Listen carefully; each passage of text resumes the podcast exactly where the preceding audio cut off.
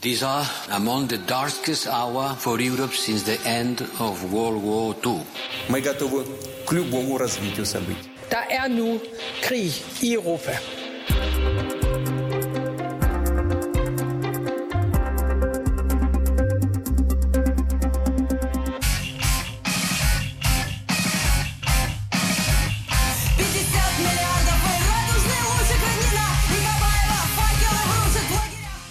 Maria Aljokina, der er Putin-kritiker og en del af det russiske punkrock-band Pussy Riot, er flygtet til Litauen. Væk fra Putins russiske regime, som flere gange har smidt hende i fængsel. Og nok er hun en af de mest berømte, men hun er langt fra den eneste russer, som har forladt Rusland under krigen. De russiske myndigheder har nemlig slået hårdt ned på dem, som kritiserer Putin og hans krig. Og det har resulteret i anholdelser, fængslinger og altså 100.000, som er flyttet ud af landet. Du lytter til Krig i Europa, der i dag handler om den russiske modstand mod Putins krig i Ukraine. Vi skal høre fra en Putin-kritiker, der stadig befinder sig i Moskva, og vi ser på, hvordan russiske myndigheder konkret straffer kritikerne. Og så spørger vi, hvad krigen betyder for den fremtidige kritik af præsident Putin. Mit navn er Alexander Vils Lorentzen, og velkommen til Krig i Europa.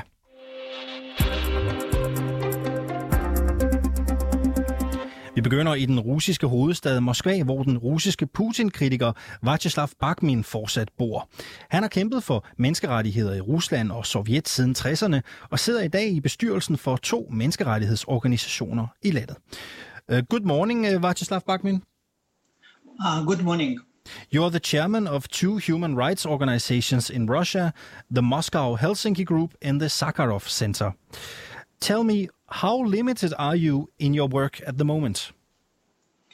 Uh, if you mean about the organizations, uh, they of course uh, have very limited uh, uh, activity now, just uh, because at least two reasons. First, that the new legislation punish any mentioning of war in Ukraine uh, Uh, and uh, uh, of course, uh, we can't uh, run any activity without reference to the, what is going on in Ukraine. it means that we stop activity, public activity, at least any events, public events, because of the risk of punishment of our uh, uh, our, our, people. And uh, the second reason that uh, part of uh, staff of Sakharov Center left left country and now live in immigration. the a bit other situation with Moscow Helsinki group just because it is not now the foreign agent uh, organization. So, uh, uh, but still we can't run any uh, public activity. Uh, first of all, because of uh, lack of uh, financing, and we have only uh, two person uh, in staff, and trying to do our best to help people who are persecuted by authorities with legal assistance and with some other assistance which are available now uh, in the country. Mr. Bachman, I will just translate for our Danish uh, listeners, ja. and I'll be back to you in a minute. Uh, det, som uh, Václav Bachman siger her, er, at der er meget begrænsede aktiviteter for uh, de to menneskerettighedsorganisationer, han uh, engagerer sig i. Uh, der er ny lovgivning, som jo blandt andet straffer alle, der nævner krigen i Ukraine, og han siger også, vi kan ikke lave nogen former for aktiviteter uden at nævne krigen. Så vi har ikke nogen offentlige aktiviteter overhovedet for tiden som organisation. Og mange af vores folk er flygtet ud af landet, og desuden har vi også problemer med at få finansieret vores organisationer øh, lige nu. Øh, uh, Vacheslav Bakmin, you said you have some trouble getting funding at the moment. Why is that a problem? Oh, that's uh, the, because uh, the sources of funding are very limited in the country. One source is the uh, uh budget money from uh, official uh, presidential fund. Uh, of course, it's uh, forbidden for us to get money from this fund. not just because human rights, known human rights organizations can get fund from these uh, official sources. Uh, and the other is the business or uh, private foundations which also don't want to have risk to support uh, human rights act- activity uh, in uh, in the country.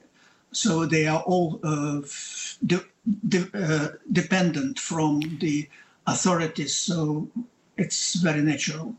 It means that we now have very limited access to funds and trying to uh, and of course foreign funding also uh, not exist in, in, the country so Bakmin, what is you can imagine how difficult to get funds uh, now Bakmin, what is at stake for the uh, funds who wants to donate money to your human rights organizations? What is at stake for them? What do they risk if it's if someone finds out that they're donating money to you? Uh, one can't predict what can, kind of risk uh, they will get from the authorities. Uh, uh all business is dependent of them because uh, any uh, inspection can close down the business in any time if they will find some some wrong behavior of the business. because our legislation and our courts are very uh, Uh, flexible uh, and ready to, uh, uh to, to support what uh, authorities have said. it means that nobody going to have risk to and to check what will be the consequences of it. Det, som øh, Václav Bakmin siger her, er, at det er meget begrænset, hvor øh, pengene kan komme fra. Øh, staten øh, giver ikke nogen penge, og de penge, der normalt kommer fra private, de øh, udbliver også, fordi de simpelthen ikke tør støtte øh, de her kritiske NGO'er. Der er nemlig en stor risiko for private og øh, virksomheder, hvis de vælger at øh, donere penge til øh, Bakmins NGO'er, de kan risikere at blive lukket. Øh, Bakmin, øh, a, a øh, øh, quite straightforward question. What do you think about Putin's war? Oh, I uh, I share the opinion of uh, all my friends and all my uh, acquaintances uh, that uh, it's awful. It's, it's aggression towards the independent country, and you can't a, a, in any sense uh, what have been done by uh, by Putin. It means that uh, we all, of course, all our my friends are against the war, and uh, we unfortunately we can't say it publicly. Uh, oh, but we signed the letters against the war, and uh, some of these letters, of course, was published, but the consequences, we can expect uh, any consequences of it because uh, the law uh, adopted by State Duma is very cru- cruel and we, we can be fined at least or uh, even imprisoned for a short time, uh, according the uh, if the authorities will uh, will decide that it was violation of this law and it was slander against the uh, Russian army.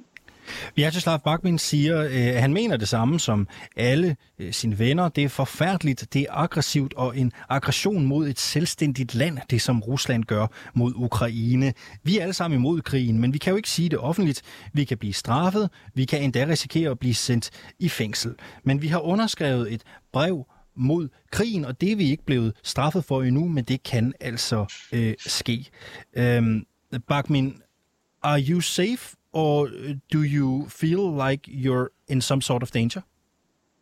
Uh, it's difficult to to say just because uh, we have all uh, under risk of uh, punishment at any time, but because the, we are uh, there are too many people who are in such a risk in the country and they have not enough prisons or detention places to put there all of us. So we have in some uh, line, and uh, we can expect uh, any time that will be uh, at least interrogated or uh, even arrested. But uh, it, it depends on, on behavior. If you openly uh, go out of the street uh, in the street with the uh, slogans against the war, you certainly will be arrested. But if you just publish something or reposting some news, it's less dangerous, but still we're all under risk, of course, certainly.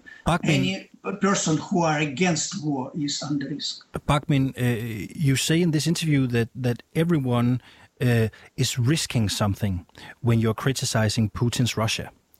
Uh, let's let's, for instance, assume that that you should be interrogated, captured, and maybe sent to prison. Would that be worth it? To criticize Putin and the war in Ukraine, would you be willing to go to prison for that?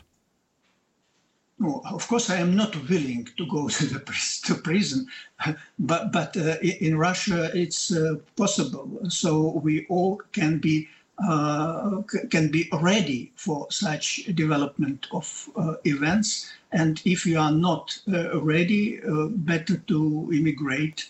and or, or, or stop talking about the war and about Putin totally. so you have the choice. It's everybody has choice.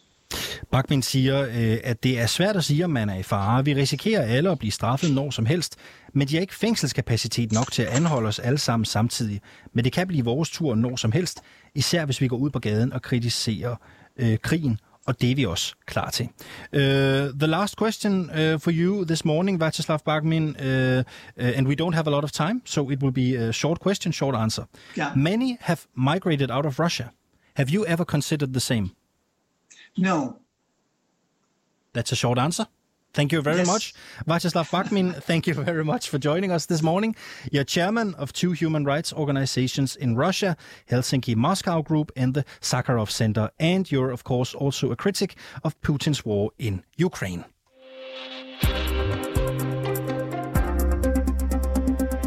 Godmorgen, Katrine Stævnhøj. Godmorgen. Du er med på en forbindelse fra Tbilisi i Georgien. Du er Ph.D.-studerende ved Københavns Universitet, hvor du forsker i protestbevægelser og politisk aktivisme i Rusland. Hvor udbredt vil du vurdere, at modstanden mod Putins invasion af Ukraine er blandt almindelige russere? Altså, den er relativt øh, lille modstanden, øh, og den er formindsket siden øh, krigens start. Altså, i øh, krigens to første uger så vi en del demonstrationer og der har i alt været 15.000 anholdte siden krigens start i forbindelse med antikrigsprotester. Størstedelen af dem var i de to første uger. Øh, den 5. marts indførte Putin jo den her lovgivning, som øh, gør, at man kan få op til 15 års fængsel for, øh, for deltagelse i den her slags aktivisme. Øhm, og det har gjort, at modstanden simpelthen er blevet formindsket. Øhm, og som vi lige har hørt Bakmin fortælle om, så er det jo risikabelt at deltage. Øhm, og det gør også, at mange af dem, som egentlig er kritikere i krigen, de ikke nødvendigvis går på gaden og viser det, så det er enormt svært at sige, hvor mange det er. Noget vi til gengæld kan se, det er, at det er relativt bredt fordelt regionalt. Altså det er ikke kun Moskva og St. Petersborg, men også øh, Novosibirsk og Ekaterinburg øh, og andre større byer i Rusland. Øh, vi nævnte Pussy Riot her i begyndelsen af programmet, som jo åbenlyste Putin-kritikere. Hvem er det ellers, der kritiserer Putin? Altså er der nogle fællestræk? Ja, altså man kan sige, altså tidligere undersøgelser har peget på, at systemkritik i Rusland tit er båret af dem med enten de længere uddannelser eller bor i de større byer og den yngre del af befolkningen. Men man skal være opmærksom på, at sådan undersøgelser de er lidt altså, misvisende i den forstand, at det største fokus bliver også lagt på de mennesker, som er højst råbende, og dem, som bor i de større byer, og derved overser vi muligvis nogle andre øh, typer af demonstranter, nogle andre typer af protest, som ikke nødvendigvis er de her øh, kunstneriske protester eller gadeprotester. Og det er typisk også dem med de bedste ressourcer, som er bedst til at, øh, at få medieopmærksomhed på deres sag. Så på den måde er dækningen en smule biased øh, i forhold til protest i Rusland. Hvilken form for aktivisme bliver bedrevet lige nu? Altså man kan dele det op sådan groft sagt i to former. Der er øh, den her form, vi tit ser sådan i gadeprotester, underskriftsindsamlinger og kunstneriske protestformer. Øhm, og det, de protester er primært båret af sådan en symbolsk, øh, de symbolske er båret af et moralsk ansvar, at man ønsker at lægge afstand fra krigen, afstand fra regimet, selvom man egentlig godt ved, at de her former for protester ikke nødvendigvis har en, en decideret effekt øh, på regimet. Så er der sådan andre former for aktivisme eller protest, øhm, som er mere sådan, hvad skal man sige, rationelle. Det kan fx være forsøg på at udbrede information om øh, sanktionernes konsekvenser, om prisstigninger, øhm, om korruption og om øh, dødstal af russiske soldater i Ukraine. Øhm, og det er mere sådan et forsøg på at få nogle flere mennesker over på øh, systemkritikernes side, altså forsøg på at vende nogle af dem, som egentlig er støtter af Putin, ved at bruge de her sådan, altså rationelle metoder til at overtale dem, som ikke er borget af sådan, politiske rettigheder, men mere økonomiske øh, rettigheder eller økonomiske krav. Godt, du er med øh, resten af timen, øh, Katrine Stævnhøj. Vi vender tilbage til dig lige om lidt. Demonstranter gik på gaden i flere end 100 russiske byer, da Ruslands invasion af Ukraine blev en realitet i slutningen af februar. Siden dengang er flere end 15.000 demonstranter blevet anholdt, og mange er fængslet ifølge organisationen OVD Info. Det er en uafhængig russisk menneskerettighedsorganisation, som arbejder for at bekæmpe politisk forfølgelse i Rusland. Jeg har talt med Leonid Drabkin, der er koordinator for organisationen, og jeg har spurgt ham, hvordan han vil beskrive de nuværende forhold for Putins kritikere. Well, it, it is uh, literally prohibited to object Putin, and once you do it, you can be prosecuted. Either um, either you're gonna be detained on a public rally, or if you are um, if you work for um, for a state company, for example, TV channel, or if you're a, a teacher in school, or if you're like somehow related to government nowadays, then you can be fired. And uh, if if you speak out loud about uh, some about the current war and uh, that you you're you're not supporting it and you're against it, so and a lot of people are are prosecuted and uh, many many criminal cases are opened against them and uh, yeah i think uh, more than 130 uh, criminal cases are opened, and so these people who may, may be sent to jail for up to 15 years, just just because they, they, they are against the current war.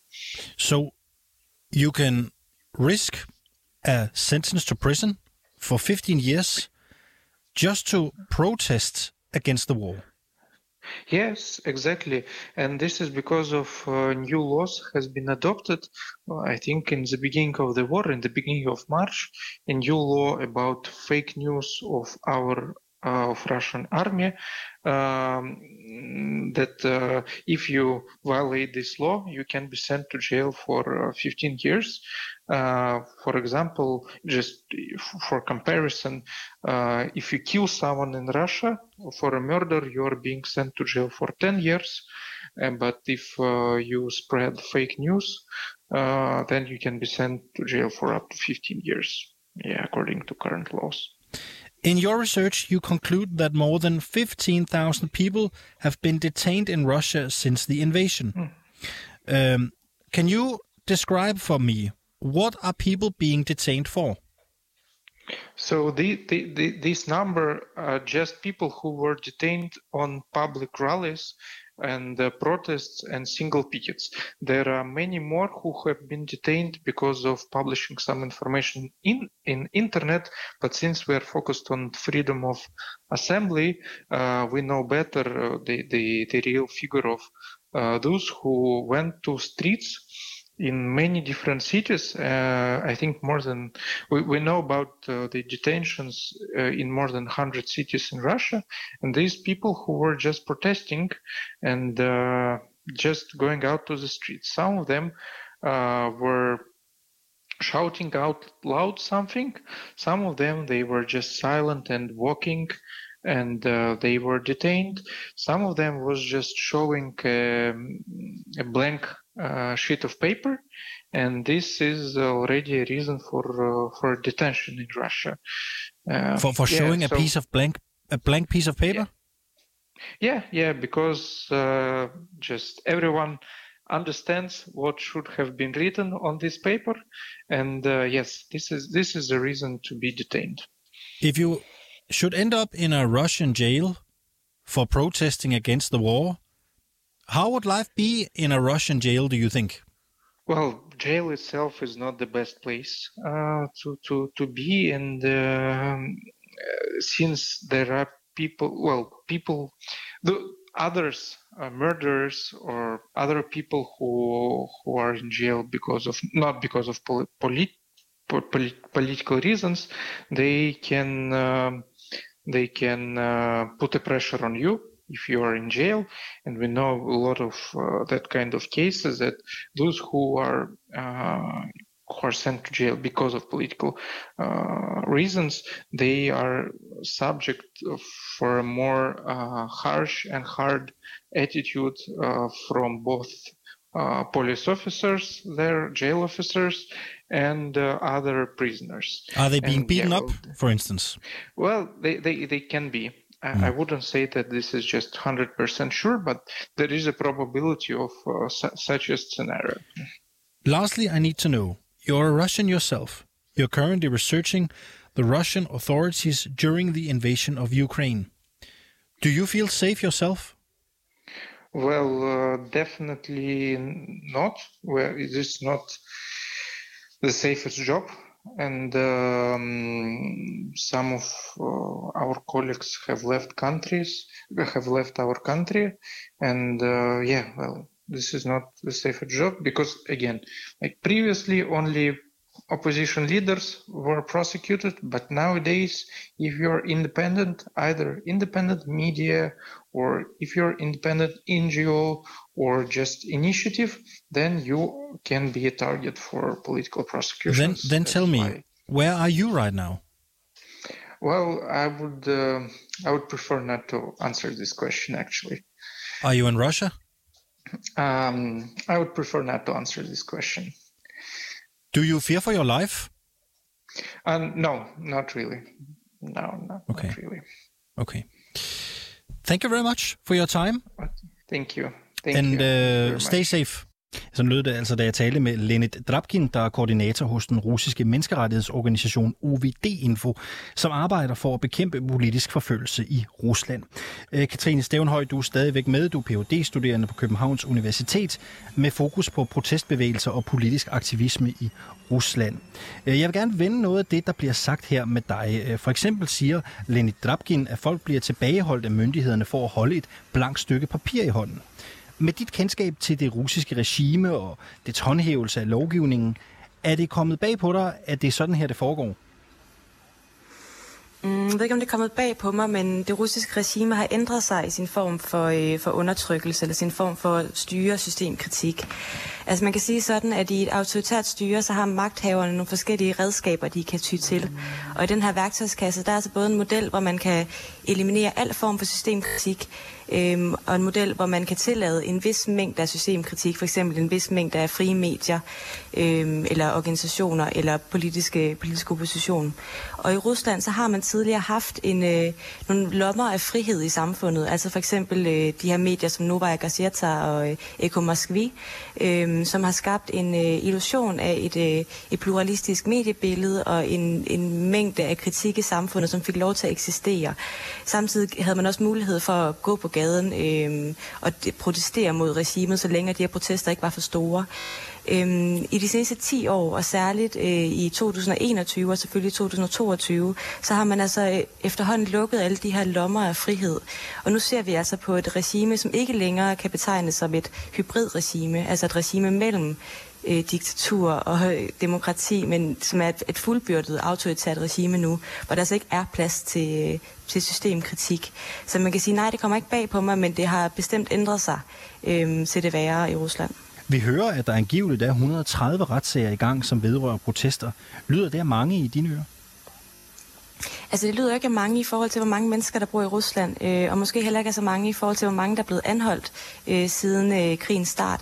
Men det er mange i forhold til, at det, de er anklaget for, det er, hvad vi i hvert fald i, øh, i Danmark vil betegne som grundløse anklager. Altså ikke, øh, det, det er jo ikke ulovligt i Danmark for eksempel at stå med et, øh, et blankt protestskilt, men i Rusland kan der så give øh, store bøder og mange års fængsel. Øh, så på den måde er det mange.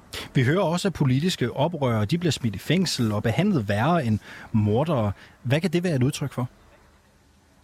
Jamen, det hænger sammen med den retorik, man fører fra regimets side, hvor man deler øh, befolkningen op i øh, patrioter, ægte russere, og så øh, skal man sige, øhm, forrædere eller systemkritikere. Øhm, og det er altså noget, der på en eller anden måde sætter sig ud i samfundet også, altså siver ud som en, øh, en form for selvtægt. Og det har man både set med systemkritikere, der bliver forfulgt på deres hjemmeadresser, så det er ikke så mærkeligt, at det også skulle øh, følge med ind i fængslerne.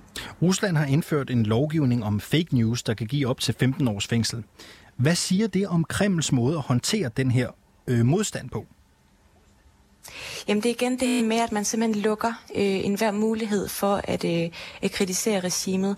Og man kan sige, at den model, hvor man vælger at øh, tillade en vis form for systemkritik, den er faktisk fordelagtig for autoritære regimer i den forstand, at de her små lommer, de kan absorbere noget af den større systemkritik, der er, inden den øh, gror, øh, gror for stor.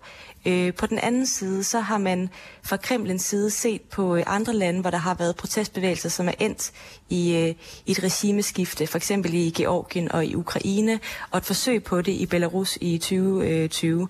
Øh, øhm, og det er så med til, at man fra, fra Kremlens side vælger den her model, hvor man lukker alle muligheder for systemkritik, fordi man ikke ønsker, at det, øh, det på nogen måde har mulighed for at øh, blive større, end det er nu.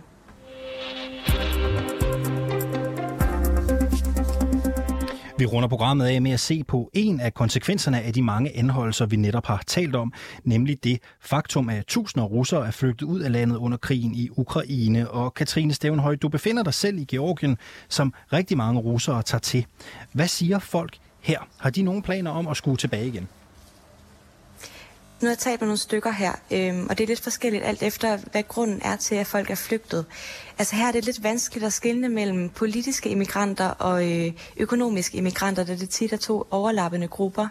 Altså dem, som er flygtet, eller flyttet, eller emigreret, eller hvad vi skal sige, på grund af, øh, af deciderede politiske årsager, de er forfulgt, eller de, har, øh, de er bange for at blive anholdt for noget, de har sagt eller gjort. Øh, de ønsker ikke at tage tilbage. Øh, Øh, men dem, som er flyttet af mere økonomiske årsager, de har måske en mulighed for at, øh, at vende hjem til, til Rusland igen. Det afhænger meget af, øh, hvad de har af muligheder for visum. Øh, så der er meget nogle praktiske valg, øh, de er nødt til at tage. Og der er nogen, der vælger at vende hjem, fordi de skal have fornyet deres pas, eller fordi det ikke har kunne lykkes dem at øh, få arbejde øh, i udlandet. Man kan sige, at den gruppe, som er øh, taget afsted, noget af det, der definerer dem, det er, at det er nogle øh, veluddannede og relativt velstillede øh, unge mennesker, øh, simpelthen fordi det er dem, der har øh, de økonomiske ressourcer, men også øh, mulighederne for at øh, tage deres job med til udlandet. Altså for eksempel, hvis man arbejder inden for IT-branchen, så har man ret gode muligheder for at tage sit job med, plus at man har ikke særlig gode muligheder for at udføre sit job i Rusland længere med sanktionerne. Øhm, så man kan sige, hvis nu man er skolelærer i Rusland, så har man ikke så gode muligheder for at, øh, at flytte. Så det resulterer altså i en form for øh, det, man kalder brain drain, at det er den her øh, højt kvalificerede øh, immigration, øh, Ja, så for at opsummere, så hører vi, at systemkritikere er blevet fængslet, nogen er smidt for en retssag, og mange er flyttet væk. Hvad betyder det her helt konkret for modstanden mod Putin lige nu? Jamen, det betyder helt konkret, at den modstand, den, den er i hvert fald ikke samlet. Den er meget fragmenteret i Rusland. Øh, Netop fordi der er mange af dem, som er nogle betydningsfulde figurer, der enten er, øh, er flyttet ud af landet, eller sidder i fængsel, som for eksempel Navalny. Så har vi nogle andre oppositionsfigurer, som for eksempel Ilya Yashin, som stadigvæk befinder sig i Rusland. Men man kan sige, at det er nok et spørgsmål om tid, øh, før der også øh, sker noget med ham. Øhm, og så er der medierne, journalister og NGO'er, som heller ikke har mulighed for at udføre deres arbejde inde i landet.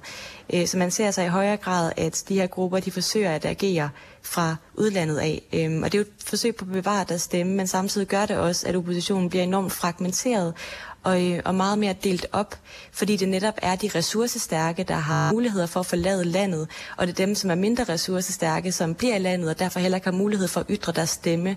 Øhm, så man kan sige, at oppositionen bliver en, en meget... Øh, det bliver en bestemt gruppe, der har lov til at ytre sig. Hvordan tror du, at krigen vil påvirke den russiske modstand mod Putin i fremtiden? Altså vil den være påvirket af de mange anholdelser, eller tror du, at modstanden vil få en fornyet og større kraft end tidligere her til sidst? Mm, det er svært at se, at den skulle have en øh, fornyet større kraft, simpelthen fordi mulighederne er så øh, små, og det, konsekvenserne er så store. Øh, samtidig kan det godt komme over, at når undersøgelsen bliver så massiv, at den bliver meningsløs for folk, øh, at der måske kan komme nogle flere til, som simpelthen er for utilfredse med forholdene. Men det er selvfølgelig enormt svært at sige på nuværende tidspunkt. Lige nu ser det ikke særlig godt ud for oppositionen i Rusland. Katrine Stævnhøj, du er Ph.D.-studerende ved Københavns Universitet med speciale i protestbevægelser og politisk aktivisme i Rusland. Tak fordi du var med mig her til morgen. Selv tak.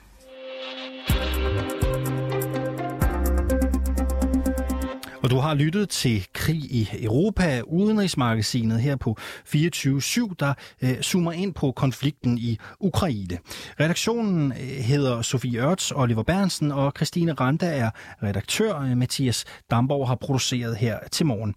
Jeg hedder Alexander Vils Lorentzen, og husk, at du altid kan finde den her udsendelse eller andre Krig i Europa-udsendelser i vores 24-7-app, eller i den podcast-app, du nu måtte foretrække at hente dine podcasts i. Du kan naturligvis også lytte med hver dag live i radioen mandag til fredag mellem kl. 8.30 og 9.